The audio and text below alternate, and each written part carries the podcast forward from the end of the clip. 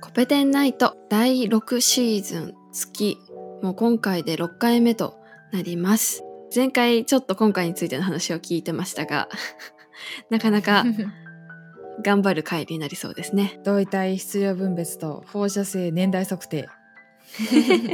漢字多いよ、月を調べると何が嬉しいのかって喋った回でその月って実際に月の表面の石っていうのが今までの人間が有人飛行の探査とか、あとはソ連のサンプルリターンとかでたくさん手に入っているのとうん。あと月から隕石が、うん、とたくさん降ってきてるっていうので、うんたくさん月からの資料月資料っていうものが手に入っている状態です。はい。月資料この時さ資料の「資」は試すの方なんだね。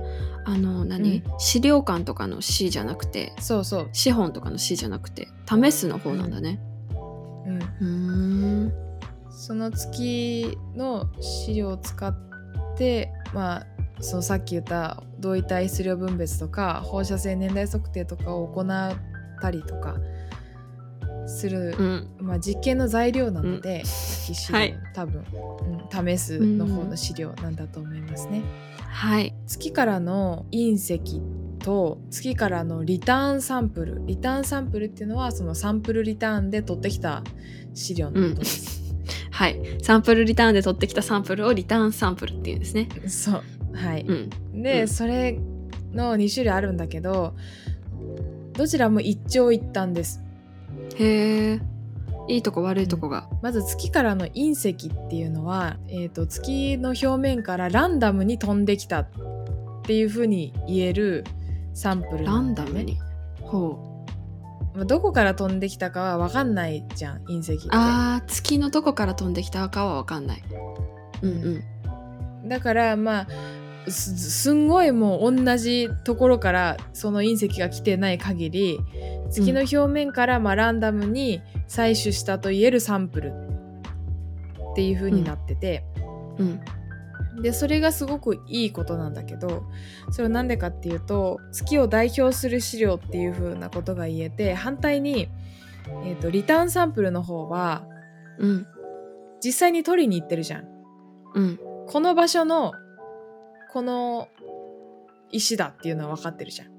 うんだから場所の情報を持ってるっていうのはすごくいいことなんだけどある特定の限られた場所の情報っていうことになってしまうじゃん、あー場所分かってるっていうのはいいことだと思ってたけどうんあ一般性がなくなっちゃうってことか。そうそうそうそう。リターンサンプルの方だと。そういう点で月を代表する値とは言えないっていうことになるあーなるほどね。あの何？出口調査とかさ視聴率の調査とかもさランダムに電話かけたりランダムに声かけてるから信憑性があるんであってうん。あれをさ例えば何々町の誰々さんに聞きましたってやっちゃうとうん。いやそれは個人の意見でしょってなっちゃう感じだね。あそうそうそう。ものすごく分かりやすいね、出口調査とかだったらさ逆にこう喋りたい人とかあの、うん。声かけて喋ってくれそうな優しい人っていうバイアスはかかりそうだけどね。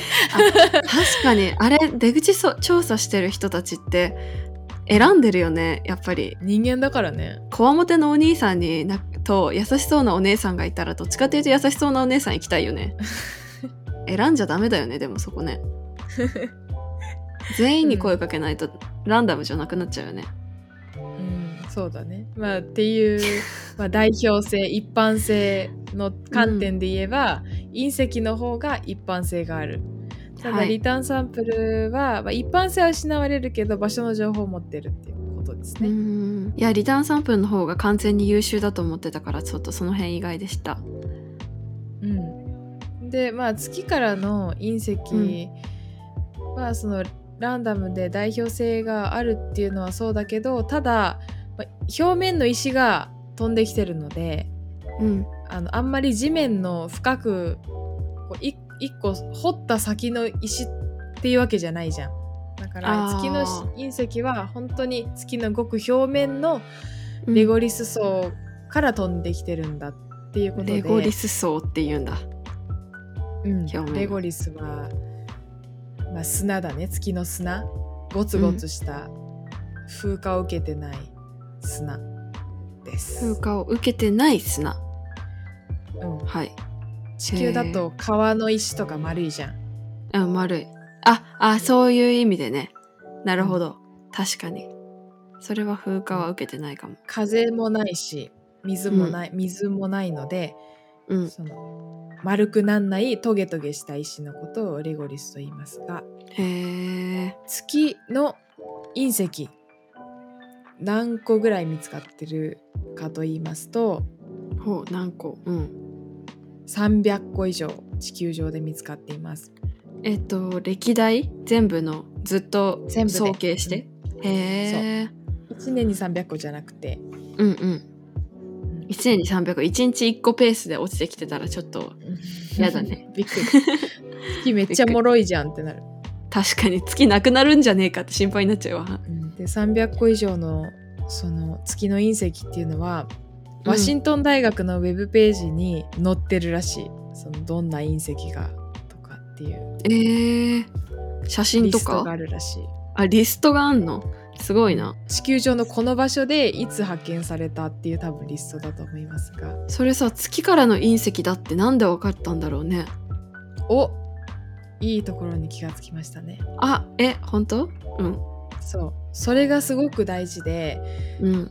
そこら辺に落ちてる石をさ誰も隕石だと思わないじゃんうん。わかんないよね。うん、地球上の石かもしんないんだけどそれを見分けるのが同位体質量分別と、まあ、放射性年代測定になります。うん、はいで。それを行って、うん。アポロ計画で持ち帰られた月の石と比較することによってうん。月の隕石だっていうふうに確かめられているみたいです。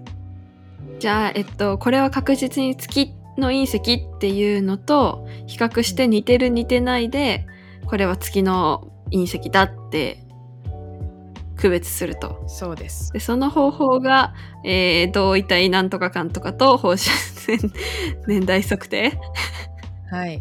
だと。ああ、その話を聞かなきゃいけないね。さあ、来い。同位体質量分別っていうのはうん。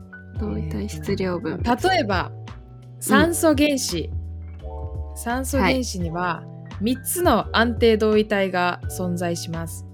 酸素 C16、16だったっけ？酸素。16だね。重さ。はい。うん。酸素16と酸素17と酸素18があります。あー、なんか、うん。はい。同位体ってそんなだったね。中性子の数だっけ？そうそうそう。中性子の数がはいはい。1個ずつ多くなってます。16、17、18って。うん。で、まあ、安定同位体っていうのはうん。勝手に放射性の放射を出して崩壊することのない同位体という意味でここではあんまり問題ではないんですけど、うん。まあ、勝手にへか勝手にこう物質が変わんないっていう点では大切なんですけどその安定同位体っていうものがあって、はい。でそのその同位体の存在比率が同位体比と言います。同位体比。じゃあ、えっと、16の重さが半分と17が25%ととか、そういうことだね。うんうん。そういうこと。はいはいで。それを圧倒的に酸酸素16に対して17も18も少ない、めちゃめちゃ少ないのね。うんうんうんうん。16が主なんだね。1%以下だったと思う。うん、あらすっごい少ないんだけど。うん。でそれを比率を取って横軸酸素17と16の比率縦軸酸素16と18の比率みたいなグラフを作るのね。難しい。うん。うん、そうなると、まあ、うん地球の酸素同位体比っていうのが求まってうんうんで酸素同位体比、まあ、地球のとあと月のも求まってそのアポロで持ち帰った石で。うん。はい。でそのそこにその拾ってきた石とこう石の同位体も調べてうん。そこにプロットした時にうんそのグラフにプロットした時にあ月に近いなっていうので月からの隕石だとかなるほど言われるんですけれどうんこれがですね地球と月がすごく似てるんですよね。あらら。じゃあそのプロットした時に月と地球が全然違うところにねプロットできればさどっちに近いとか議論がしやすいけど、そこ2つ似てるんだ。そう。はい。まあそのそうだね。えっ、と月の石かどうかっていうのはまあ同位体比が似てるとか似てないとかっていうのとあとは岩石の組成か。岩石の組成岩石の組成はは地球と月で違うのでうん。岩石の組成については私あんまり詳しくないんだけど玄武岩の中のなんかなんていうの？なんななんだなんだったっけ？玄武岩の中のある物質の割合が高いとかなんかそういうので求めるんですが、はい。同位体同位体比っていうのは地球と、えー月ですごく似ていると。じゃあなんでなんでそれを調べる必要があるの？同位体比をそうしたら酸素の火星の隕石とかもさ地球に降ってきてるんだよね。火星とかああうん小天体の隕石小天体からうんうん飛んできた隕石とかも地球に降ってきてるからそれと見分けなくちゃいけないじゃん。じゃあ月と地球は似てるけど、えーその月地球グループと火星とか小天体とかの、えっと、酸素の同位体比っていうのは結構違うんだ。そこは違うんだ。全然違う。じゃあその月地球に似てるっていうのでとりあえず他の惑星とか小天体を排除できると。可能性として、ああ確かに。じゃあ必要だねやっぱり。そう。っていうのでまあ同位体同位体比っていうのは重要だと。はいで、えー、とその地球と月で同位体比が似てるっていうのが、と同じような同位体質量分別が行われたんじゃないかっていうことが重要で。また出てきました。同位体質量分別。はい。なんだこれは。同位体でこのうん161718とか、まあいろんな原子について同位体っていうのはあるんだけど、うんうんうん。その同位体のよりよりまあごくわずかの差しかないけどより質量が重たい原子の方が、うん。なんとなくこう残りやすいとかこう状態変化しにくいとかそういった特徴があります。へー。へだから水の蒸発とか凝縮とかによーって、あとは水の流出とかうんによっても水がねその水蒸気とかがえー宇宙空間に逃げてってしまうようなことにおいてもより重たい重たい同位体の方が地球に残りやすかったり月に残りやすかったりするのね。うん。でそういう部分でい同位体比っていうのが変動するんですけど、うん。でそれが似てるってことはえっ、とより地球と月のその出来方っていうのが似てるよねっていう同じような時期の同じような物質からできてるよねっていうのが重要な一つ点です。さっき言ってた同位体質量分別っていうのはその同位体によって質量が違くってで、と、重い水素がん？重い水素じゃない重い酸素が星この惑星の中で残りやすいっていうその何？その変動の過程っていうか、を質量分別分別だもんね。はい。っていうのか。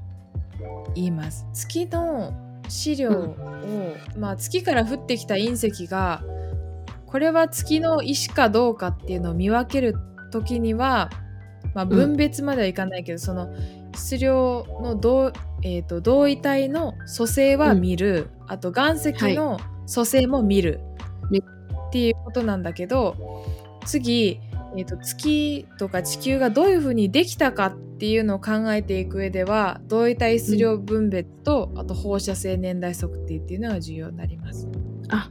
じゃあ、えっと、その同位体質量分別と放射性年代測定は、えーもう一個次の段階ですね。あの月と地球の出来方、これは月の資料だっていうのが分かった上で、じゃあ、この物質ができるにはどういう風な過程をたどったんだろうかっていうのを考えるときに大事なんだね。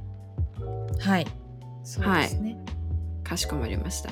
その放射性年代測定というのは、え放射性年代測定っていうのはうん。岩石がこうドロドロに溶けていた時代から固まるまでの年代っていうのが、まあ、岩石の種類によって決まってて。うんうん。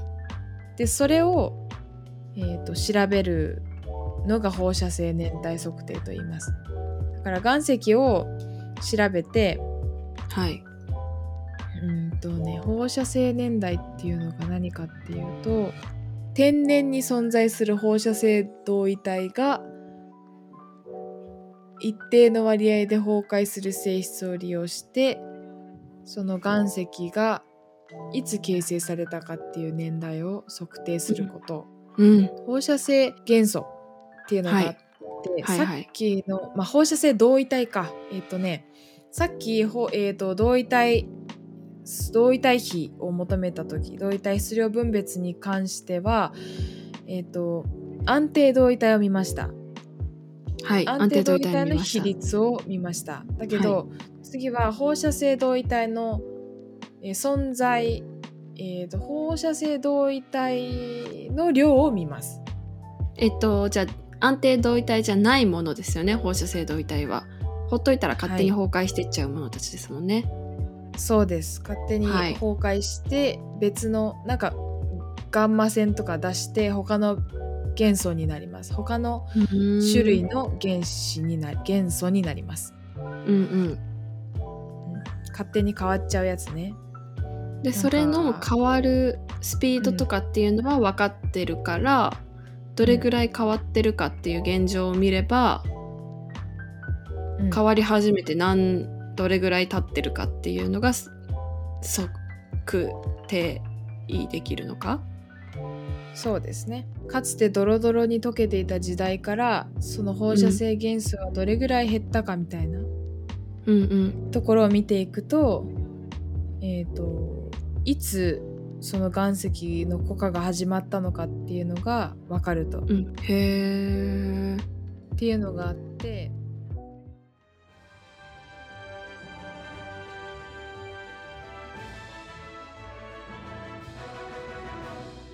番組の感想や私たち2人へのメッセージはコペテンナイトアットマーク Gmail.com COPETENNIGHT